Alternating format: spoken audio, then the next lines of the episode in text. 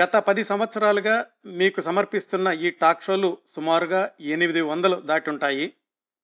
ఇన్ని వందల టాక్ షోల్లో అనేక అంశాల గురించి మాట్లాడుకున్నాం.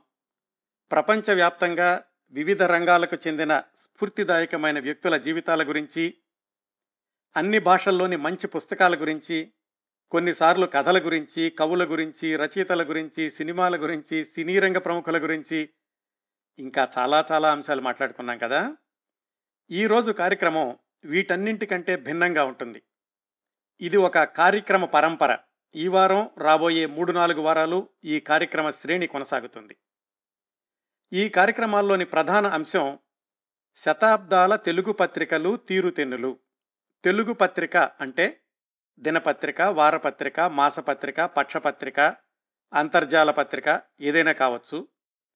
అలాగే వార్తాపత్రికలు సాహిత్య పత్రికలు సినిమా పత్రికలు పిల్లల పత్రికలు ఏ వర్గానికి చెందినవైనా కావచ్చు.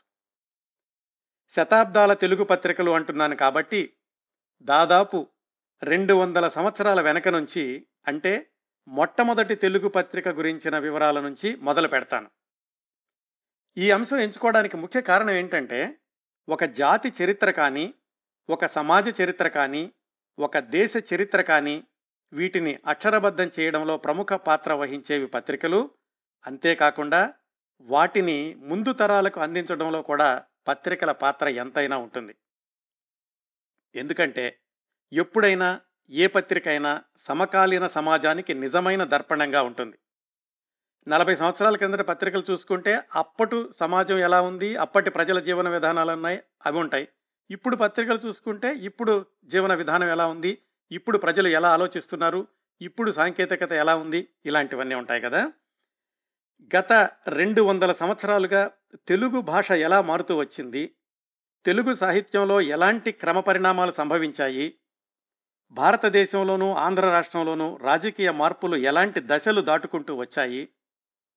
చరిత్రలో ముఖ్యమైన సంఘటనలు జరిగిన రోజు అంటే ఉదాహరణకి అల్లూరి సీతారామరాజు మరణించిన రోజు సుభాష్ చంద్రబోస్ ఇంట్లో నుంచి పారిపోయిన రోజు భారతదేశానికి స్వాతంత్ర్యం వచ్చిన రోజు గాంధీ మహాత్ముడు మరణించిన రోజు ఆంధ్ర రాష్ట్రం ఏర్పడినప్పుడు ఇలాంటి ముఖ్యమైనటువంటి సంఘటనలు జరిగినప్పుడు ఆనాటి సమాజ స్పందన ఎలా ఉంది?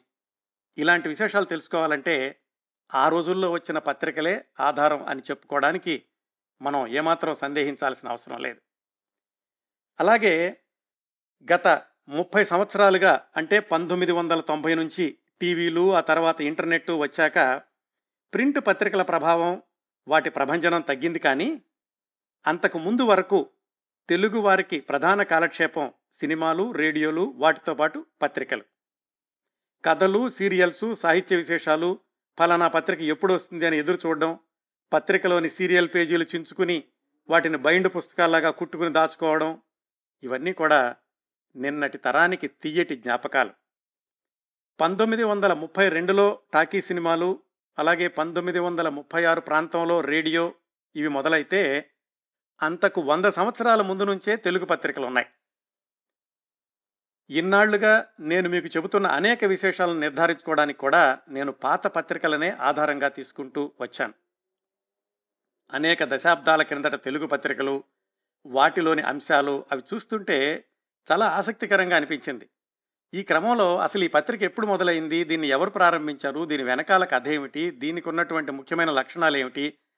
ఇలాంటివన్నీ కొంచెం పరిశోధనా దృష్టితో చూసినప్పుడు చాలా ఆసక్తికరంగా అనిపించి వీటిని శ్రోతలతో పంచుకుంటే బాగుంటుందనిపించింది. అది ఈ కార్యక్రమానికి ముఖ్యమైనటువంటి ప్రేరణ. అలాగే తెలుగు పత్రికల చారిత్రక పరిణామాల గురించి అంతర్జాలంలో ముఖ్యంగా ఆడియో రూపంలో నాకైతే ఏ కార్యక్రమం కనిపించలేదు. ఆ కోణంలో కూడా తెలుగు పత్రికల చరిత్రకు ఆడియో రూపంలో శాశ్వతత్వం కల్పించాలి అనుకోవడం కూడా ఈ కార్యక్రమం యొక్క ఒక ఉద్దేశం. ఈ సమాచార సేకరణ కోసం నేను కొన్ని వందల పత్రికలు తిరగడం జరిగింది. వాటిల్లో చాలా వరకు ప్రెస్ అకాడమీ వాళ్ళ ఆర్కైవ్స్లో పబ్లిక్ డొమైన్లో లభ్యమవుతున్నాయి. ఈ పత్రికలతో పాటుగా తెలుగు పత్రికల సాహిత్య సేవ అని డాక్టర్ తిరుమల రామచంద్ర గారు రాసిన చిన్న పుస్తకాన్ని నుంచి కొంత ప్రాథమిక సమాచారాన్ని తీసుకోవడం జరిగింది. మిగతా అంతా కూడా నేను సొంతంగా పరిశోధించి చెప్తున్నటువంటి విశేషాలు. ఈ కార్యక్రమాన్ని ఆడియో రూపంలో మాత్రమే ఉంటున్న శ్రోతలకు ఒక గమనిక. ఈ టాక్ షోని యూట్యూబ్లో చూడండి. నేను ప్రస్తావిస్తున్న పత్రికల ముఖ చిత్రాలు లోపల పేజీలు అలాంటి ఇమేజెస్ కూడా యూట్యూబ్ కార్యక్రమంలో ఉంచుతాను. అందువల్ల ఓ పత్రిక గురించి వినేటప్పుడు ఆ పత్రిక ఎలా ఉంటుంది అనేది మీరు తెలుసుకోవాలంటే యూట్యూబ్ షోలో చూడొచ్చు.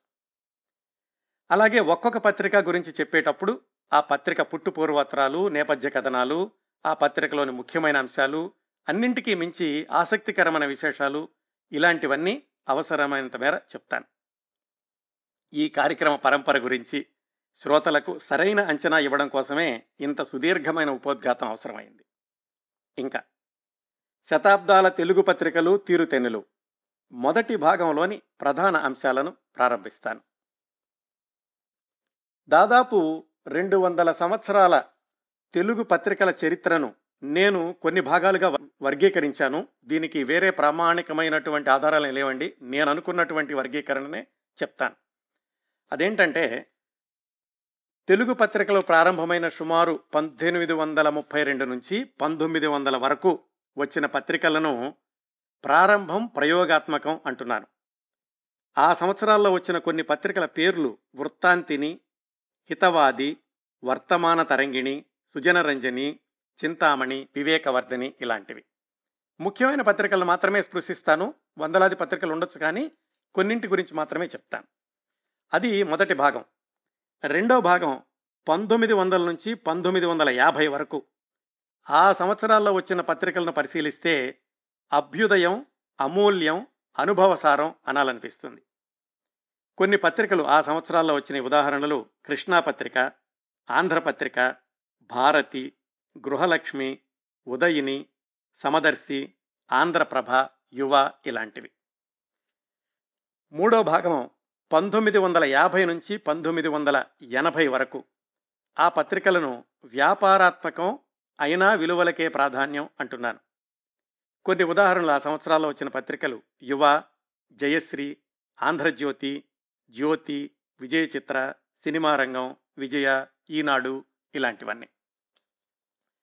తరువాతి విభాగం పంతొమ్మిది వందల ఎనభై నుంచి పంతొమ్మిది వందల తొంభై ఆ పది సంవత్సరాల్లో మహోద్ధృతంగా వచ్చాయి తెలుగు పత్రికలు. అందుకే దాన్ని మహోద్ధృతం మరో ప్రపంచం అంటున్నాను. ఉదాహరణలు స్వాతి ఆంధ్రభూమి ఉదయం పల్లకి ఎన్కౌంటర్ శివరంజని వారం వారం విపుల చతుర జ్యోతి చిత్ర ఇలాంటివన్నీ.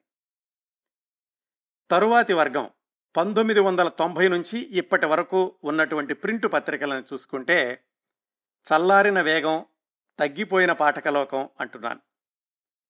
ఈ ముప్పై సంవత్సరాల్లో వచ్చినటువంటి పత్రికలు అంతకు ముందు వచ్చిన పత్రికలతో పోల్చుకుంటే తక్కువ సంఖ్యలో వచ్చినాయి. కొన్ని వాటిల్లో నవ్య ఆంధ్రజ్యోతి గ్రూపు నుంచి వచ్చిందే వారపత్రిక. స్వాతి అలాగే కొనసాగుతూ వచ్చింది ఆంధ్రభూమి కూడా కొనసాగుతూ వచ్చింది. ఇప్పుడు అంటే మనం మాట్లాడుకుంటున్న ఈ రోజుకి ఈ ప్రింట్ పత్రికల్లో చాలా వరకు ఆగిపోయేది వేరే విషయం కానీ ఈ సంక్షోభం మొదలవడానికి ముందు వరకు కూడా వచ్చిన పత్రికల గురించి నేను వివరిస్తూ ఉంటాను. రెండు వేల సంవత్సరం తర్వాత కొత్త విభాగం ఒకటి మొదలైంది. అదే అంతర్జాలం ఇదో ప్రపంచం. అంతర్జాల పత్రికలు అంటే ప్రింట్ పత్రికలు కాకుండా వెబ్లో మాత్రమే ఉండే పత్రికలు. ఈ మాట Madhuravani Malika Sujanaranjani Nechcheli Kaumudi Vihanga go Telugu dot com Saranga ఇలాంటివి చాలా ఉన్నాయి. ఇవండి స్థూలంగా నేను విభజించినటువంటి వర్గాలు ఆరు. వీటిల్లో చివరి విభాగమైన అంతర్జాల పత్రికల గురించి వదిలేసి మిగతా ఐదు విభాగాల గురించి ఒక్కొక్క వారం ఒక్కొక్క భాగంలోని పత్రికల గురించి విశేషాలు చెప్పడానికి ప్రయత్నం చేస్తాను. బహుశా కొన్ని కొన్ని విభాగాలు ఒక వారం కంటే ఎక్కువ రావచ్చు. మనం మొట్టమొదటి విభాగంతో ప్రారంభిద్దాం కదా. సుమారుగా పద్దెనిమిది వందల ముప్పై ఐదు నుంచి పంతొమ్మిది వందల సంవత్సరం వరకు ఈ తొలి సంవత్సరాల్లో వచ్చిన తెలుగు పత్రికలు దాదాపు ప్రతిదీ ఒక ప్రయోగమే అనుకోవచ్చు. అంటే పత్రిక ఎలా ఉండాలి అందులో ఏ ఏ అంశాలు ఉండాలి ఇలాంటివన్నీ ఎవరికి వారు నిర్ధారించుకున్నవే. అంతకుముందు వాళ్ళకి మార్గదర్శకత్వం అంటూ ఏమీ లేదు. పైగా ఆ రోజుల్లో ఇంకా నవల కథ వచన కవిత్వం ఇలాంటివి ఏమీ లేవు. ఆ దశాబ్దాల్లో అంటే పద్దెనిమిది వందల ముప్పై నుంచి పంతొమ్మిది వందల వరకు ప్రతి గొప్ప పండితుడు కవి ఒక సాహిత్య పత్రికను నిర్వహించారు. కందుకూరి వీరేశలింగం పంతులు గారు కొక్కొండ వెంకటరత్నం గారు వేదం వెంకటరాయ శాస్త్రి గారు చిలకమర్తి వారు వీళ్ళంతా కూడా పత్రికలు స్థాపించిన వాళ్ళే అవి ఎంతకాలం నిలబడ్డాయి అనేది వేరే అంశం అనుకోండి. అందుకే ప్రయోగాత్మకం అన్నాను కదా. విశేషం ఏమిటంటే మొట్టమొదటి స్త్రీల పత్రిక మొట్టమొదటి బాలల పత్రిక మొట్టమొదటి విద్యార్థుల కోసం పత్రిక మొట్టమొదటి రైతుల కోసం పత్రిక మొట్టమొదటి సైన్స్ పత్రిక. ఇలాంటి ప్రయోగాలన్నీ కూడా పంతొమ్మిది వందల సంవత్సరానికి ముందే జరిగాయి అనేది మనం గమనించాల్సిన అంశం. ఈ పత్రికల్లో వ్యాపార అంశాలు చాలా తక్కువగా ఉండేవి పత్రికలు నడిపి డబ్బులు గడిద్దాము అనేటటువంటి దృష్టి కూడా ఉన్నట్లు ఎక్కడ అనిపించదు ఈ పత్రికలను చూస్తే. ఇప్పుడు వివరాల్లోకి వెళదాం. భారతదేశం మొత్తంలోనే మొట్టమొదటగా వచ్చినటువంటి పత్రికలు బెంగాల్ భాషలో వచ్చినాయి.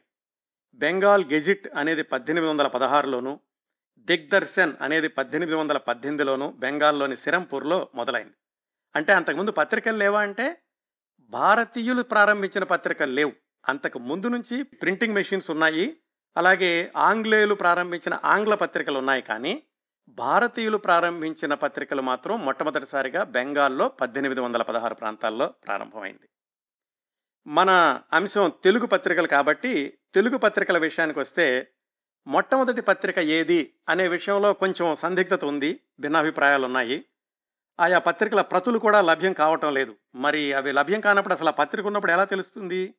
వాటి గురించి వేరే ఎక్కడైనా ఎవరైనా రాసి ఉంటే ఓహో పలానా సమయంలో ఆ పత్రిక ఉండేది కామోసు అందువల్ల దాని గురించి ఇక్కడ రాశారు అనేటటువంటి నిర్ణయానికి రావాల్సి ఉంటుంది. అలా చూస్తే గనక పద్దెనిమిది వందల ఇరవై తొమ్మిదిలో బెంగాల్ ప్రభుత్వానికి మద్రాసు నుంచి ఒక ఫాదర్ క్రిస్టియన్ ఫాదరు ఒక నివేదిక పంపించారు. దాంట్లో ఆయన ఏం చెప్పారంటే ఒక తమిళ తెలుగు పత్రికకు నేను అనుమతి ఇచ్చాను అని. అలాగే పద్దెనిమిది వందల ముప్పై మూడు నవంబర్లో లండన్ నుంచి ఏషియాటిక్ జర్నల్ అనే పత్రికలో ఒక వార్త వచ్చింది. అదేంటంటే మద్రాసు నుంచి తెలుగు తమిళ ఇంగ్లీష్లో ఒక పత్రిక వస్తోంది అని. మాకు అందింది ఈ పత్రిక. ఈ పత్రికలో ఎక్కువగా ఇంగ్లీష్ నుంచి తెలుగులోకి తమిళంలోకి అనువదించబడ్డాయి అని ఒక వార్త ఉంది. దాన్ని బట్టి తెలుస్తుంది ఏంటంటే ఆ రోజుల్లో ఒక పత్రిక వచ్చింది. దాంట్లో తెలుగు తమిళం ఇంగ్లీషు కూడా ఉన్నాయని. దాన్ని కొంతమంది కర్ణాటక క్రానికల్ అంటారు కొంతమంది మద్రాస్ క్రానికల్ అంటారు. మరి పత్రిక ప్రతులు లేవు కాబట్టి కొంతమంది అసలు అది లేదు అంటారు కొంతమంది లేదు ఉంది అంటారు. ఆ వివాదాన్ని పక్కన పెడితే ఒక విధంగా దాన్ని నమ్మితే మొట్టమొదటి పత్రిక పద్దెనిమిది వందల ఇరవై తొమ్మిది ముప్పై ప్రాంతాల్లో వచ్చింది అని ఒప్పుకోవాలి. తర్వాత నిర్ధారణ కాని మరొక పత్రిక విషయం ఏమిటంటే పద్దెనిమిది వందల ముప్పై రెండులో సత్యదూత అనే పత్రిక బళ్ళారి నుంచి వచ్చింది. క్రైస్తవ సంఘం వాళ్ళు ఆ పత్రికను ప్రారంభించారు అని ఒక వార్త. దీన్ని కూడా కొంతమంది సత్యదూత మేము చూడలేదంటారు కొంతమంది లేదు అది మద్రాసు ఆర్కైవ్స్లో ఉంది అంటారు. అలా అనుకుంటే సత్యదూత పత్రిక కూడా పద్దెనిమిది వందల ముప్పై రెండు ప్రాంతాల్లో వచ్చింది. పూర్తిగా క్రైస్తవ మత సంబంధమైనటువంటి పత్రిక. ఈ రెండు సందిగ్ధత ఉన్నాయి కాబట్టి వాటిని పక్కన పెడితే అందరూ ఒప్పుకున్నటువంటి పత్రిక ఖచ్చితంగా ఉండి ఉంటుంది అనుకున్నది వృత్తాంతిని. అందుకని చాలామంది ఏమంటారంటే తెలుగు పత్రికల్లో మొట్టమొదటిది వృత్తాంతిని అంటారు. అది పద్దెనిమిది వందల ముప్పై ఎనిమిది నుంచి పద్దెనిమిది వందల నలభై ఒకటి వరకు మూడు సంవత్సరాలు మాత్రం వచ్చింది. ఆ పత్రిక కూడా కాపీలు ఎక్కడా లేవు. కానీ మరి ఆ పత్రిక ఉన్నట్లు ఎలా తెలుస్తుంది? ఆ రోజుల్లో రాజమండ్రిలో జేమ్స్ థామస్ అనే ఆయన జిల్లా జడ్జిగా ఉండేవాడు. వాళ్ళ ఆవిడ పేరు జూలియా థామస్. ఆవిడ రాజమండ్రి నుంచి ఇంగ్లాండులో ఉంటున్నటువంటి బంధుమిత్రులకి ఉత్తరాలు రాస్తూ ఉండేది. ఈ ఉత్తరాలన్నీ కూడా తర్వాత పుస్తకాలుగా వచ్చినాయి. పద్దెనిమిది వందల ముప్పై తొమ్మిది జనవరి పంతొమ్మిదిన ఆ జూలియా థామస్ రాసినటువంటి ఉత్తరంలో ఏం రాసిందంటే అది ఇంగ్లీష్లో ఉంటుంది నేను తెలుగులో చెప్తాను. ఇక్కడ భారతీయులు ఒక పత్రికను తీసుకొచ్చారు మద్రాసు నుంచి. అది చూడడానికి చాలా తక్కువ స్థాయిలో ఉంది. దానిలో కొన్ని కొన్ని అంశాలు చూస్తే చాలా హాస్యాస్పదంగా ఉన్నాయి. ఇంగ్లాండ్ రాణి పడుకునేటటువంటి పరుపు చాలా గట్టిగా ఉంటుంది అని రాశారు. అంటే ఎప్పుడు రోజు ఒకే పరుపు మీద పడుకుంటుందన్న వాళ్ళ ఉద్దేశం. అలాగే గవర్నర్ గారు విందు ఇచ్చినప్పుడు స్థానికులను కూడా పిలిచారు అని రాశారు. అదేదో గొప్ప వార్త అయినట్లు. ఇలాగా కొంచెం వేళాకోళంగా హాస్యాస్పదంగా రాసింది. అది ఎలా రాసింది అన్న విషయం పక్కన పెడితే ఆవిడ రాసినటువంటి విషయాన్ని బట్టి పద్దెనిమిది వందల ముప్పై ఎనిమిది నలభై రెండు ప్రాంతాల్లో ఒక పత్రిక ఉండి ఉంటుంది అని మనం ఖచ్చితంగా చెప్పచ్చు. దీనికి ఇంకా నిర్ధారణగా దాని పేరు అది ఇవ్వడానికి ఒక కారణం ఏమిటంటే గిడుగు రామ్మూర్తి పంతులు గారు ఆయన గద్య చింతామణి అనే పుస్తకంలో ఈ వృత్తాంతిని అనేటటువంటి పత్రికలో వచ్చినటువంటి ఒక ఉత్తరాన్ని ఆయన తన పుస్తకంలో వేశారు. దాన్ని బట్టి ఖచ్చితంగా ఈ వృత్తాంతిని పత్రిక ఉంటుంది అని చెప్పొచ్చు. ఆ ఉత్తరం పద్దెనిమిది వందల నలభై ఒకటి ఫిబ్రవరి పదిహేనున ఒక ఆయన ఆ పత్రిక రాశారు. చాలా ఆసక్తికరంగా ఉంటుంది ఆ ఉత్తరం. దానిలో అంశం ఏమిటంటే అప్పట్లో జరిగేటటువంటి వివాహాల్లో చాలామంది దేవదాసీల నాట్య కచేరీలు పెడుతూ ఉండేవాళ్ళు. ఆ నాట్య కచేరీల వల్ల వస్తున్నటువంటి నష్టాలు అని పాఠకుడు ఒక ఉత్తరం రాశాడు ఆ వృత్తాంతిని పత్రికకు. దాదాపుగా నాలుగు పేజీల ఉత్తరం. కొన్ని విషయాలు చెప్తే ఆసక్తికరంగా ఉంటాయని. ఆయన ఏమంటారంటే దేవదాసీల నాట్య కచేరీలు పెళ్ళిళ్ళలో పెట్టడం వల్ల నష్టాలే ఎక్కువగా ఉన్నాయి. మళ్ళీ ఒకసారి చెప్తున్నా ఇది పద్దెనిమిది వందల నలభైలోదండి అంటే నూట ఎనభై సంవత్సరాల క్రిందట నాట్యాల కోసమని సుమారుగా యాభై వరహాల నుంచి వెయ్యి రూపాయల మట్టుకు వీళ్ళు ఖర్చు పెడుతున్నారు. దీనివల్ల నష్టాలు ఏంటంటే ఈ నాట్యం ఏర్పాటు చేసినటువంటి యజమాని రాత్రి పొద్దుపోయే వరకు మెలకొని ఉండాలి పెళ్ళి పెందలకాడ అయిపోయినా కానీ. అలాగే చూడడానికి వచ్చే వాళ్ళల్లో చాలామంది ఎటువైపు వాళ్ళో తెలియట్లేదు. అంటే పెళ్ళి కూతురు తరఫు వాళ్ళ పెళ్ళి కొడుకు తరఫు వాళ్ళ అనే తెలియట్లేదు. వాళ్ళేమో వీళ్ళని వీళ్ళేమో వాళ్ళు అనుకుంటున్నారు. ఎవరెవరో వచ్చేసి నాట్య కచేరీల్లో కూర్చుంటున్నారు. ఇది ఒక నష్టం. అలాగే ఈ నాట్యం చేసే ఆవిడ అందరి వైపు చూడలేదు కదా? ఎవరో ఒకళ్ళిద్దరి వైపే చూసి ఆవిడ నాట్యం చేస్తుంది. దాంట్లో ఆ చూసిన వాళ్ళందరూ కూడా ఇంటికి వెళ్ళి వాళ్ళు నిద్రపోకుండా ఆవిడ గురించి ఆలోచిస్తూ నిద్ర చెడగొట్టుకుంటున్నారు. ఇంకా నాట్యం చేసే దేవదాసీల విషయానికి వస్తే అందులో ఉన్నది యథాతథంగా చదువుతాను. అప్పటి తెలుగు ఎలా ఉంటుందో తెలుస్తుంది. నాలుగైదు రాత్రుల నిండా కష్టపడి నిద్ర మాని తన అభినయముల చేతనున్ను తాను పాడే పదాల చేతనున్ను స్త్రీలకున్ను పురుషులకున్ను ఉండే మర్యాదలను తప్పి సభలో నిలుచుండి సౌజ్ఞల చేతనున్ను యుక్తుల చేతనున్ను కొన్ని రహస్యాలనంతా బయలు చేసి లజ్జ విడిచి మానము చెడి ఇంత కష్టపడ్డ వెనుక ఇంటి యజమానుడి వద్దకు వెళ్ళి దేహి అని అడిగితే అతనికి ఇష్టం మట్టుకు ఏమిచ్చినా తీసుకుపోతున్నారు. కనుక ఈ దేవదాసినుల కష్టానికి తగిన ఫలప్రాప్తి లేదు. ఇదొక నష్టం. ఇంకోటి ఏం రాశారంటే నాట్య కచేరీలు చూడడానికి పిల్లకాయలు వస్తున్నారు. ఆ పిల్లకాయలు తెల్లవారులు కూర్చుని ఈ నాట్యాలు చూసి తర్వాత రోజు వాళ్ళు స్కూళ్ళకి వెళ్ళకుండా చదువులు చెడగొట్టుకున్నారు. ఇన్ని నష్టాలున్నాయి దీనివల్ల. అందువల్ల నేను ఇచ్చే సలహా ఏంటంటే ఈ నాట్య కచేరీలు మానేసి బ్రాహ్మణుణ్ణైనా కానీ ఇతర వర్ణంలో ఒక పురుషుణ్ణైనా కానీ రప్పించి కొంతసేపు భగవన్నామ కీర్తన చేయిస్తే చేయించేవారికిన్ని వినేకారికిన్ని పరలోక సాధనం కద్దు. ఇదంతా రాసి ఆయన అంటాడు ఆ పత్రికలో? తమరు దయచేసి ఈ కాగితాన్ని కడాకు చదివి అంటే ఈ పేపర్ని చివరి వరకు చదివి. దీన్ని తమ వృత్తాంత పత్రికలో ప్రచురణము చేయించడము లోకోపకారంగా ఉండునని తమకు తోస్తే అలాగున తమ ప్రచురణము చేయవలని కోరుతున్నాము. మీరు అనుకుంటే ప్రచురించండి దీన్ని. అలాగే ఇది చదివిన వాళ్ళందరూ కూడా మారి మారిపోతారని నేను అనుకోవటం లేదు. కాకపోతే చెప్పాల్సిన బాధ్యత నా మీద ఉంది కాబట్టి చెబుతున్నాను. ఆయన పేరు తమ చందాదారుడైన లోకరక్షణి అని రాశాడు. ఇది పద్దెనిమిది వందల నలభై ఒకటి ఫిబ్రవరి పదిహేనున ఆ వృత్తాంతిని అనే పత్రికలో రాసింది. అదండి వృత్తాంతిని పత్రిక గురించి ఒకటి రెండు విశేషాలు. స్పష్టంగా చెప్పుకోవాలంటే చాలామంది ఒప్పుకునే మొట్టమొదటి పత్రిక ఈ వృత్తాంతిని. దానిలో ఎక్కువగా ఆ సమకాలీన వార్తలు మాత్రమే వస్తూ ఉండేవి. అంటే సాహిత్యం గురించినటువంటి వార్తలు ఎక్కువగా ఉండేవి కాదు. తర్వాత పరిశోధనలకు దొరికినటువంటి పత్రిక వర్తమాన తరంగిణి. ఇది పద్దెనిమిది వందల నలభై రెండులో మొదలైంది. ఈ పత్రికలన్నీ కూడా ఎక్కువ కాలం నడవలేదు. మహా అయితే ఐదు సంవత్సరాలు పది సంవత్సరాలు ఉండేవి. ఇరవై సంవత్సరాలు మించి నడిచిన పత్రికలు తక్కువగా ఉండేవి ఈ వర్తమాన తరంగిణి సయ్యద్ రహమతుల్లా అనే ఆయన దాని పబ్లిషరు పువ్వాడ వెంకట్రావు అనే వ్యక్తి దానికి సంపాదకుడు. ఇది కూడా మద్రాసు నుంచే వచ్చింది. విశేషం ఏమిటంటే మామూలు వార్తలతో పాటుగా సాహిత్యానికి సంబంధించిన అంశాలు కూడా ఉండడం ఈ వర్తమాన తరంగిణితో మొదలైంది. ఎలా తెలుస్తుంది? దానిలో ఉన్నాయని ఆ పత్రిక తొలి సంచికలో కావ్యాలు ప్రబంధాలు శతకాలు ఒక పట్టికలాగా ఇచ్చారు. ఇవన్నీ అందుబాటులో ఉన్నాయని. అంటే ప్రింటింగ్లో అని కాదు అప్పట్లో సిపి బ్రౌన్ గారు ఈ తాటాకు పత్రాల నుంచి వాటిని పేపర్లో రాయిస్తూ ఉండేవాళ్ళు. ఆ లిస్టు ఒకటి ఈ వర్తమాన తరంగంలో వేశారు. కాబట్టి దీనిలో సాహిత్య విశేషాలు కూడా ఉండేవి అని తెలుస్తుంది. అట్లాగే ఈ వర్తమాన తరంగిణి పత్రికలో ఒక సంచికలో పరవస్తు చిన్నయ్య సూరి గారు ఒక పద్యం రాసి ఈ పద్యానికి ఎవరైనా అర్థం చెప్పగలరేమో మిగతా వాళ్ళని అడగండి అన్నారు. అట్లా చూసినా కానీ దీంట్లో మామూలు వార్తలతో పాటుగా సాహిత్య విశేషాలు ఉన్నాయి అని తెలుస్తుంది. అలాగే భాష కూడా ఆ వృత్తాంతిని పత్రికతో పోలిస్తే కొంచెం సరళంగా ఉంటుంది. ఈ పత్రికను నడిపినటువంటి పువ్వాడ వెంకట్రావు గారు ఇంకొక మాట ఏం చెప్పారంటే సిపి బ్రౌన్ గారికి ఒక ఉత్తరం రాశారు. అయ్యా మీరు మహాభారతాన్ని తాటాకు పత్రాల్లో నుంచి పేపర్ల మీద రాయిస్తున్నారు కదా. దాన్ని మాకు పంపించండి. మేము పుస్తకాల్లాగా ప్రింట్ చేస్తాము. ఇంతకుముందు మీరు పంపించిన మూడు పర్వాలు అయిపోయి ఇంకొక పర్వం పంపించండి అని రాశారు. దాన్ని బట్టి కూడా తెలుస్తుంది ఏంటంటే ఈ వర్తమాన తరంగిణి పత్రికతో పాటుగా ప్రింట్ పుస్తకాలు కూడా పబ్లిష్ చేసేవాళ్ళు. తరువాతి పత్రిక పద్దెనిమిది వందల నలభై ఎనిమిదిలో వచ్చింది. ఇది మద్రాసు నుంచి వచ్చింది. దీన్ని ప్రచురించిన వ్యక్తి పేరు ఫాదర్ జే ఎడ్మండ్ షార్కీ. ఈయన బందర్లో ఉండేవాడు. ఆయన పేరు మీద గర్ల్స్ స్కూల్ కూడా ఉండేది. ఇప్పుడు ఉందో లేదో కానీ నేను చదువుకునేటప్పుడు ఉండేది షార్కీ హై స్కూల్ అనేవాళ్ళు. ఆ షార్కీ గారు మద్రాసులో హితవాది అనే పత్రికను పబ్లిష్ చేసి తెలుగు ప్రాంతాల్లో పంచిపెడుతూ ఉండేవాడు. అది కూడా పూర్తిగా క్రైస్తవ పత్రిక. ఆ పత్రిక ఉన్నట్లు ఎలా తెలుస్తోంది? దాంట్లో బుర్రా శేషాచల శాస్త్రి అని ఒక ఆయన పనిచేస్తుండేవాడు ఆయన పద్దెనిమిది వందల యాభై రెండులో సిపి బ్రౌన్ గారికి ఒక ఉత్తరం రాశాడు.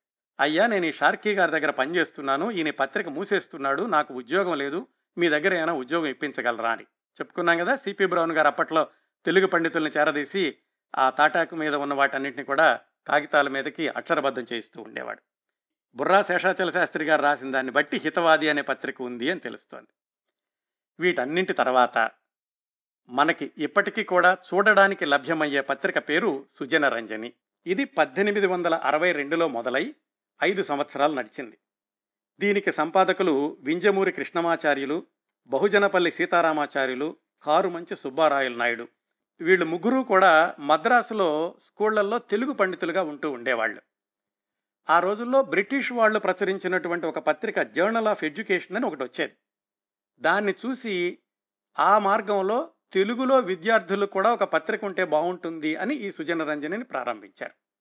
ముఖ్యంగా తెలుగు ప్ర ప్రధాన అంశంగా తెలిగి చదివేటటువంటి విద్యార్థులకు ఉపయోగపడాలి అనేది ఈ సుజనరంజని పత్రిక ప్రధాన ఉద్దేశం అన్నట్లుగా కనపడుతుంది ఆ పత్రిక చూస్తే. ఈ పత్రికలో ఉన్న పేజీలు కూడా మీకు చూపిస్తున్నాను. యూట్యూబ్లో చూడొచ్చు మీరు. ఈ పత్రికకి ఏం రాశారంటే a friend to the university students university పరీక్ష విద్యార్థులకు ఉపకారకము అని రాశారు. అలా చూసుకుంటే మొట్టమొదటిసారిగా విద్యార్థుల కోసమైనటువంటి పత్రిక పద్దెనిమిది వందల అరవై రెండులోనే సుజనరంజని అనే పేరుతో వచ్చింది. ఇది తెలుగు ప్రధానాంశంగా ఉన్న విద్యార్థులకు కాబట్టి వాళ్ళకు ఉండేటటువంటి ప్రశ్నాపత్రాలు వాటికి సమాధానాలు పాత ప్రశ్నాపత్రాలతో పాటుగా ముఖ్యమైన ప్రాచీన కావ్యంలోంచి నాలుగు పేజీలో ఎనిమిది పేజీలో దీనిలో ఉంటూ ఉండేది. ఆ విధంగా చూస్తే దీన్ని సాహిత్య పత్రిక అని కూడా చెప్పుకోవచ్చు. ఒక ఉదాహరణ దీంట్లో పద్దెనిమిది వందల అరవై ఏడు ఫిబ్రవరి సంచికలో పద్దెనిమిది వందల అరవై ఆరులో మెట్రిక్యులేషన్ వాళ్ళకి అడిగిన తెలుగు పేపర్లోని ప్రశ్నలు అని ఒక లిస్ట్ ఇచ్చారు. ఒకటి రెండు ప్రశ్నలు చదువుతాను. రాముడు అయోధ్య విడిచి అడవికి పోయినప్పుడు అతని వయసు ఎంత? అతడు అడవికి పోయిన ఎన్ని రోజులకి దశరథుడు మృతి చెందాడు? దీనిని సప్రమాణముగా ఉత్తరం వ్రాయము. ఇది ఒక ప్రశ్న అండి. పద్దెనిమిది వందల అరవై ఆరులో మెట్రిక్ వాళ్ళని అడిగిన ప్రశ్న. మరొక ప్రశ్న. రాముని భార్యకు మేదిని తనయ సీత అను పేర్లు ఎట్లా వచ్చినాయి? నేను మామూలు తెలుగులో చెప్తున్నాను అక్కడ గ్రాంధికంలో ఉంటుందండి. ఇలాంటి ప్రశ్నలు అప్పట్లో ఉన్న మెట్రికులేషన్ వాళ్ళకి తెలుగు సబ్జెక్టులో అడుగుతూ ఉండేవాళ్ళు. తరువాతి పత్రిక ఆంధ్ర భాష సంజీవని పద్దెనిమిది వందల డెబ్భై రెండులో మొదలైంది. దీనిని నడిపిన వారి పేరు కొక్కొండ వెంకటరత్న పంతులు గారు. ఈయనకు గ్రాంధిక భాషాభిమానం ఎక్కువగా ఉండేది. ఆయన మహామోహోపాధ్యాయ అంటుండేవాళ్ళు. కొండ వెంకటరత్నం గారి గురించి ఒక విశేషం ఏమిటంటే మామూలు సంభాషణ కూడా ఆయన గ్రాంధిక భాషలోనే చేస్తూ ఉండేవాళ్ళట. గ్రాంధిక భాష అంటే అంత ఆసక్తి అంత ప్రేమ ఉండేది ఆయనకి. ఆయన ప్రారంభించిన పత్రిక ఆంధ్ర భాష సంజీవని. దీని ప్రత్యేకత ఏమిటంటే సంపాదకీయం ఎడిటోరియల్ అనేది ఈ పత్రికతోటి మొదలైంది. అంతకుముందు నలభై సంవత్సరాలు తెలుగు పత్రికలు వచ్చినా కానీ ఎక్కడ సంపాదకుడు తన మాట రాయడం అనేది ఉండేది కాదు. అది ఈ ఆంధ్ర భాషా సంజీవనితో మొదలైంది. ఈ పత్రికలో గ్రంథ సమీక్షలు సాంఘిక రాజకీయ విశేషాలు అంటే వార్తలు సాహిత్యం రెండూ ఉంటూ ఉండేవి వీరేశలింగం పంతులు గారు మొట్టమొదటిసారిగా రాసిన శుద్ధాంధ్ర భారతం సభాపర్వం అనే తొలి పద్య కావ్యాన్ని ఆంధ్ర భాషా సంజీవనిలో ప్రచురించారు. అలాగే ఎలిజీలు అంటారు ఎవరైనా చనిపోతే రాస్తారు కదా? అలాంటి వడ్డాది సుబ్బారాయుడు గారి ఎలిజీ కూడా ఈ ఆంధ్ర భాషా సంజీవనిలో వచ్చింది. ఇంకో ఆసక్తికరమైన విశేషం ఏంటంటే అప్పటి వరకు పత్రికల్లో అసలు సంపాదకుడు ఏమిటి విలేకరు ఏమిటి చందాదారుడు చదువరి ఇలాంటివి అంటే ఎవరూ కూడా వాటికి స్పష్టమైన నిర్వచనాలు ఇవ్వలేదు. ఈ పత్రికలో మొట్టమొదటిసారిగా ఎవరి బాధ్యతలు ఏమిటి లేదా ఎవరి గుణాలు ఏమిటి అనేది రాశారు. ఎవరెవరివి? పత్రికా సంపాదకుడివి విలేకరివి చందాదారుడివి అలాగే చదివేది పాఠకుడికి. వీళ్ళకి ఎలాంటి లక్షణాలు ఉన్నాయనేది రాశారు. అన్ని పద్య రూపంలో రాశారు. పాఠకుడి లక్షణాలు ఒక పద్యం మాత్రం చదువుతాను. పాఠకుడు అనేవాడు ఎలా ఉండాలంటే పత్రిక చెడకుండా పైకప్పు నెడలింపవలయను పత్రిక అనేది ఎలా వచ్చేది అప్పట్లో? ఇళ్ళకి పోస్ట్లో వచ్చేది. దానికి ప్యాక్ చేసి పంపించేవాళ్ళు. మరి పత్రికలు అమ్మేటటువంటి దుకాణాలు ఉండేయో లేవో తెలియదు మరి. ఈయన ఏం చెప్తారంటే పత్రిక చెడకుండా పైకప్పు నెడలింపవలయను పత్రిక చిరిగిపోకుండా పైన ఉన్నటువంటి కవర్ చించాలి. విప్పంగ వలయను అట్లే. తొలుదొలుత శీర్షికల్ తొడరి చూడన్ వలె. స్వవిషయములు ముందు చదువగవలే. పుస్తకం ఓపెన్ చేశాకట ముందుగా శీర్షికలు చూడాలి. ఎవరికి ఇష్టమైన వాళ్ళు ముందుగా చదువుకోవాలి. అంతటా తన వారి పైన విషయములు బరికింపవలే. ఆ తర్వాత మిగతా విషయాలు అంటే తనకి అత్యంత ఆసక్తి లేని విషయాలు చదవాలి. అంత పరవిషయముల రంగ వలయు. ఏకాగ్ర మనస్కుడై మడత మార్పగరాదు ముడతలు పడనీక. పుస్తకాన్ని చదివేటప్పుడు మడతలు పడకూడదు. నలగనీక. దాన్ని నలపకుండా ఎప్పటి ఎట్లు నందుంచి పోస్ట్లో వచ్చినప్పుడు ఎలా ఉందో అలాగే ఉంచి దానిని అట్లే ఒప్పునతడు సవలక్షణుండు సత్పాటకుండిట్టు గొరలకున్న పాఠకుండిటులకు ఇలా లేకపోతే అతను మామూలు పాఠకుడు ఎలా అవుతాడు అని పాఠకుడికి ఉండవలసిన లక్షణాలని ఆంధ్ర భాషా సంజీవనిలో చెప్పారు. తరువాతి పత్రిక. పురుషార్థ ప్రదాయని. ఇది బందర్ నుంచి వచ్చింది. ఉమారంగ నాయకులు గారు అని మొదట్లో చెప్పుకున్నట్టుగానే ఈ పత్రికలన్నీ ఐదు సంవత్సరాలు ఆరు సంవత్సరాలు పది సంవత్సరాలతో ఆగిపోయాయి కానీ మొట్టమొదటిసారిగా దాదాపు ఇరవై సంవత్సరాలు ఆగిపోకుండా నడిచినటువంటి పత్రిక పురుషార్థ ప్రదాయిని దాని ముందు దైవ సమాజిని పురుషార్థ ప్రదాయిని అని ఉంటుంది. ఈ పత్రిక కూడా మీకు చూపిస్తున్నారు. ఇది పద్దెనిమిది వందల డెబ్బై నుంచి దాదాపుగా ఇరవై సంవత్సరాల పాటు నడిచింది. బందర్ నుంచి అనుకున్నాం కదా? ఇంకో విశేషం ఏమిటంటే ఈ పత్రికలన్నింటినీ గమనిస్తే ఆంధ్రదేశంలోని పలు ప్రాంతాల నుంచి ఈ పత్రికలు వచ్చినాయి. ముందు మద్రాసు తర్వాత నెల్లూరు బళ్ళారి అలాగే బందరు శ్రీకాకుళం రాజమండ్రి కాకినాడ అన్ని ప్రాంతాల నుంచి కూడా ఈ పత్రికలు వెలువడినాయి. అంటే ఒక చోట ఒక పత్రిక వస్తే కనుక మిగతా వాళ్ళు చూసి మనం కూడా ప్రారంభిద్దాము అని వేరే ఊరు నుంచి కూడా ఈ పత్రికలు మొదలైనవి అలా బందర్ నుంచి వచ్చిన పత్రిక దైవ సమాజిని పురుషార్థ ప్రదాయని దీని ప్రత్యేకత ఏమిటంటే మొట్టమొదటిసారిగా తెలుగుని ఇంగ్లీష్లో రాశారు. అప్పట్లో వచ్చినటువంటి ఈ ఇంగ్లీషు ధరలో వీళ్ళందరూ తెలుగు నేర్చుకుంటూ ఉండేవాళ్ళు తెలుగుదేశంలో బ్రతకాలి కాబట్టి. వాళ్ళకి తెలుగు పద్యాలు అర్థమవ్వాలని తెలుగుని ఇంగ్లీష్లో రాస్తూ ఉండేవాళ్ళు. అంటే తెలుగు పద్యానికి ఇంగ్లీష్లో ప్రతిపదార్థం రాశారు. అది కాకుండా ఒక ఇంగ్లీషు సెక్షన్ సెపరేట్గా ఉండేది. అట్లాగే ఈ దైవ సమాజని పురుషార్థ ప్రదాయని ఏమేమి ఉంటాయి అని వాళ్ళు ముందులో రాసుకున్నారు. శాస్త్రము భాష మతము వైద్యము ఔషధములు వ్యవసాయము దోహదము వర్తకము కళలు చేతి పనులు పౌరాణికములు వినోదములు ఇలా అన్ని విభాగాలని కూడా మేము స్పృశిస్తాము అని మొదటి దాంట్లోనే చెప్పుకున్నారు. అందులో వచ్చినటువంటి ఒక వార్త పద్దెనిమిది వందల డెబ్బై రెండులోనే ఇప్పుడు వచ్చింది. ఆ వార్త ఏం రాశారంటే ఓ పురుషార్థ ప్రదోతోత్తమ ఈ విశేషం వింటిరా మీరు విన్నారా ఈ మాట? కొంతమంది తహసీల్దారు ఇలాంటి వాళ్ళు బళ్ళల్లో వెళ్ళేటప్పుడు అప్పట్లో బళ్ళే కదా గుర్ర బండో మామూలు బండ్లనో వెళ్ళేవాళ్ళు. వాళ్ళు రోడ్డు పక్కల కూర్చున్న వాళ్ళందరినీనట మేము బండిలో వెళుతున్నాము నేను తహసీల్దార్ని నువ్వు నాకు నమస్కారం పెట్టు అనేవాళ్ళట. ఆ రోడ్డు పక్కన కూర్చున్న వాళ్ళు నమస్కారం పెడితే అది తహసీల్దార్కి పెడుతున్నారా? ఆ బండికి పెడుతున్నారా అనేది ఎలా తెలుస్తుంది? అయినా తహసీల్దారులకి ఇంత అహంభావం ఉండడం తగదు. ఆయన ఏదో ఇవాళ తహసీల్దార్ అయ్యాడు కాబట్టి నమస్కారం పెట్టమంటున్నాడు రేపు ఆ పదవిలో నుంచి వెళ్ళిపోతే ఏమవుతాడు? అధికారం అనేది ఒక వస్త్రం లాంటిది.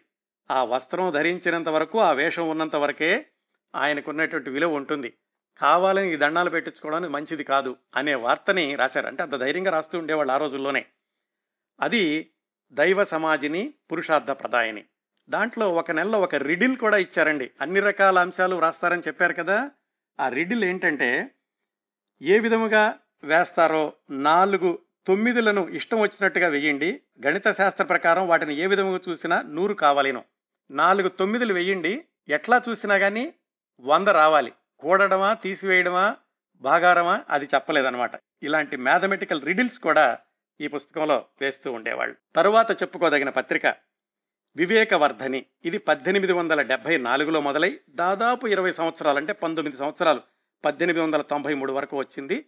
ఇది చాలా ప్రసిద్ధమైన పత్రిక. చాలామందికి తెలిసే ఉంటుంది. ఈ పత్రిక నడిపిన వారు కందుకూరి వీరేశలింగం పంతులు గారు. ఈయన పత్రికల్లో ఒక కొత్త ఒరవడిని తీసుకొచ్చారు. ఏంటంటే పత్రిక అనేది కేవలం వ్యాసాలు వ్రాయడం లేదా సాహిత్య సంబంధమైనటువంటి ప్రచురణలు అంశాలు వాటిని వేయడమే కాకుండా పత్రికను సంఘ సంస్కరణ కోసం ఉపయోగించవచ్చు అని నిరూపించిన మొదటి వ్యక్తి కందుకూరి వీరేశలింగం పంతులు గారు వివేకవర్ధని ద్వారా. అప్పట్లోనే ఆయన ఇన్వెస్టిగేటివ్ జర్నలిజం రాస్తూ ఉండేవాళ్ళు. లంచాలు తీసుకునే వాళ్ళకి సమాజంలో చెడ్డ పనులు చేసే వాళ్ళకి ఇలాంటి వాళ్ళందరి గురించి కూడా ఆయన బహిర్గతం చేస్తూ ఉండేవాడు తన పత్రికలను. ఉదాహరణకి ఒక పత్రికలో ఆయన వార్త రాశారు. అప్పట్లో మున్సిపల్ కౌన్సిలర్స్ని కమిషనర్లు అనేవాళ్ళట. ఎలా ఉంటున్నారంటే ఈ మున్సిపల్ సమావేశాలకు వెళ్ళినప్పుడు ఆ పైన ఉన్నటువంటి డిప్యూటీ కలెక్టరు తహసీల్దారు ఇలాంటి వాళ్ళందరి దగ్గర చిత్తం చిత్తం అనడమే కానీ వాళ్ళ భావాలను ఏమిటి కూడా వాళ్ళు ప్రకటించడం లేదు. కేవలం బానిసల్లాగా ఉంటున్నారు ఈ కౌన్సిలర్లు. ఎందుకు ఈ కౌన్సిలర్ని మనం ఎన్నుకోవడం అని అంత ఘాటుగా రాశారు వీరేశలింగం పంతులు గారు. అలాగే పలానా వీధిలో కిరసనాల దీపం వెలగడం లేదు. కిరసనాయలు పంపించాల్సినటువంటి కమిషనరు సమయానికి పంపించడం లేదు. ఆయన ఇంట్లో వాడుకుంటున్నాడా ఏమిటి? దీపాలన్నీ కూడా గుడ్డి గుడ్డుగా వెలుగుతున్నాయి అని రాస్తూ ఉండేవాళ్ళు వీరేశలింగం పంతులు గారు. ఇలా ఒక పత్రికను సమాజ సంక్షేమం కోసం సంఘ సంస్కరణ కోసం ఉపయోగించినటువంటి మొట్టమొదటి ధైర్యశాలి వీరేశలింగం పంతులు గారు. ఆయన ఒక పత్రిక కాదండి. వివేకవర్ధనితో పాటుగా శ్రీ చింతామణి అని సతీహిత బోధిని అని సత్యవాది అని ఇలాంటి పత్రికలను కూడా ఆయన ప్రారంభించారు. తర్వాత పద్దెనిమిది వందల డెబ్బై ఐదు నుంచి ఒక పది సంవత్సరాల పాటు వచ్చింది జన వినోదిని. దీని గురించి ఎక్కువ వివరాలు లభ్యం కావటం లేదు కానీ కందుకూరి వీరేశలింగం పంతులు గారు వివేకవర్ధని నడుపుతున్నప్పుడు సమాంతరంగా వి కృష్ణమాచార్యులు అని ఆయన దీన్ని నడిపారు. దీని ప్రత్యేకత ఏమిటంటే మొట్టమొదటి పిల్లల పత్రిక అంటే పద్దెనిమిది వందల డెబ్బై ఐదులోనే పిల్లల కోసం ఒక పత్రిక ఉంటే బాగుంటుంది అనే ఉద్దేశంతో ప్రారంభించబడిన పత్రిక జన వినోదిని. తరువాతి పత్రిక అముద్రిత గ్రంథ చింతామణి. ఇది నెల్లూరు నుంచి వచ్చింది. పోండ్ల రామకృష్ణయ్య గారు అని ఆయన సంపాదకత్వంలో వచ్చింది.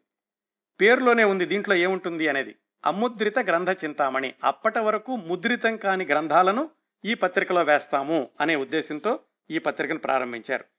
దీంట్లో గ్రంథ సమీక్షలు అలాగే ప్రాచీన గ్రంథాలను ప్రచురించడం అసలు ఏ కాలానికి చెందింది అది ఎవరు రాశారు నిజంగా వీళ్ళే రాశారా తర్వాత ఎలా మారుతూ వచ్చింది ఇలాంటి పరిశోధనలన్నీ కూడా రాస్తూ ఉండేవాళ్ళు.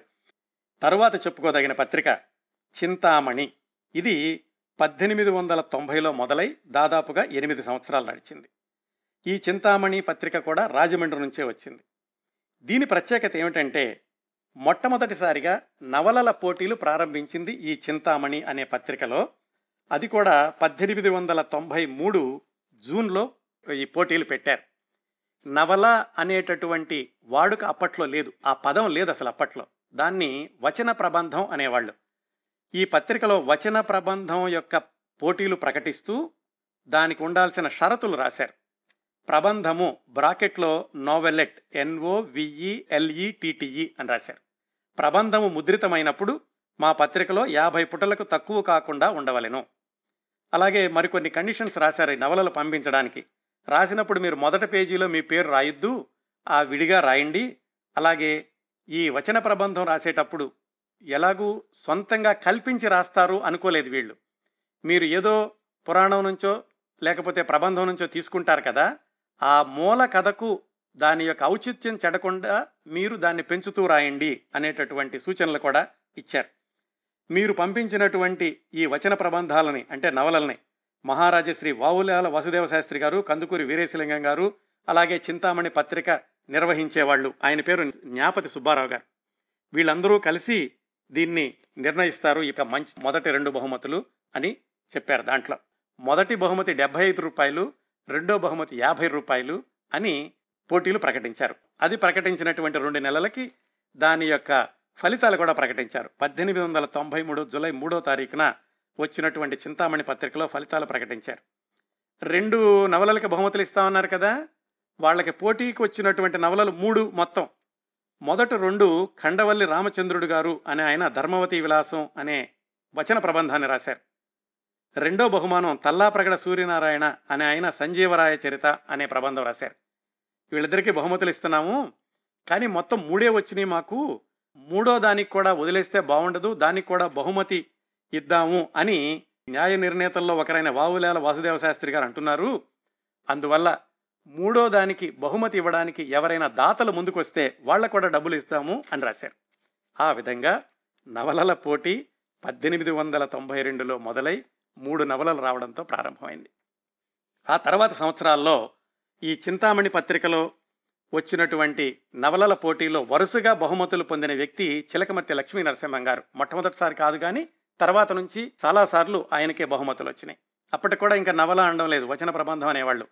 నవల అనే మాట పద్దెనిమిది వందల తొంభై ఆరులో కాశీభట్ట బ్రహ్మయ్య శాస్త్రి గారు అనే ఆయన కందుకూరి వీరేశలింగం గారు రాసిన రాజశేఖర చరిత్ర అనే వచన ప్రబంధాన్ని నవల అని పేరు పెట్టారు. ఆయన ఒక విమర్శనా గ్రంథం రాస్తూ. ఆ విధంగా మనం ఇప్పుడు నవల నవల అనుకుంటున్నటువంటి పదం వాడుక పద్దెనిమిది వందల తొంభై ఆరు నుంచి మొదలైంది.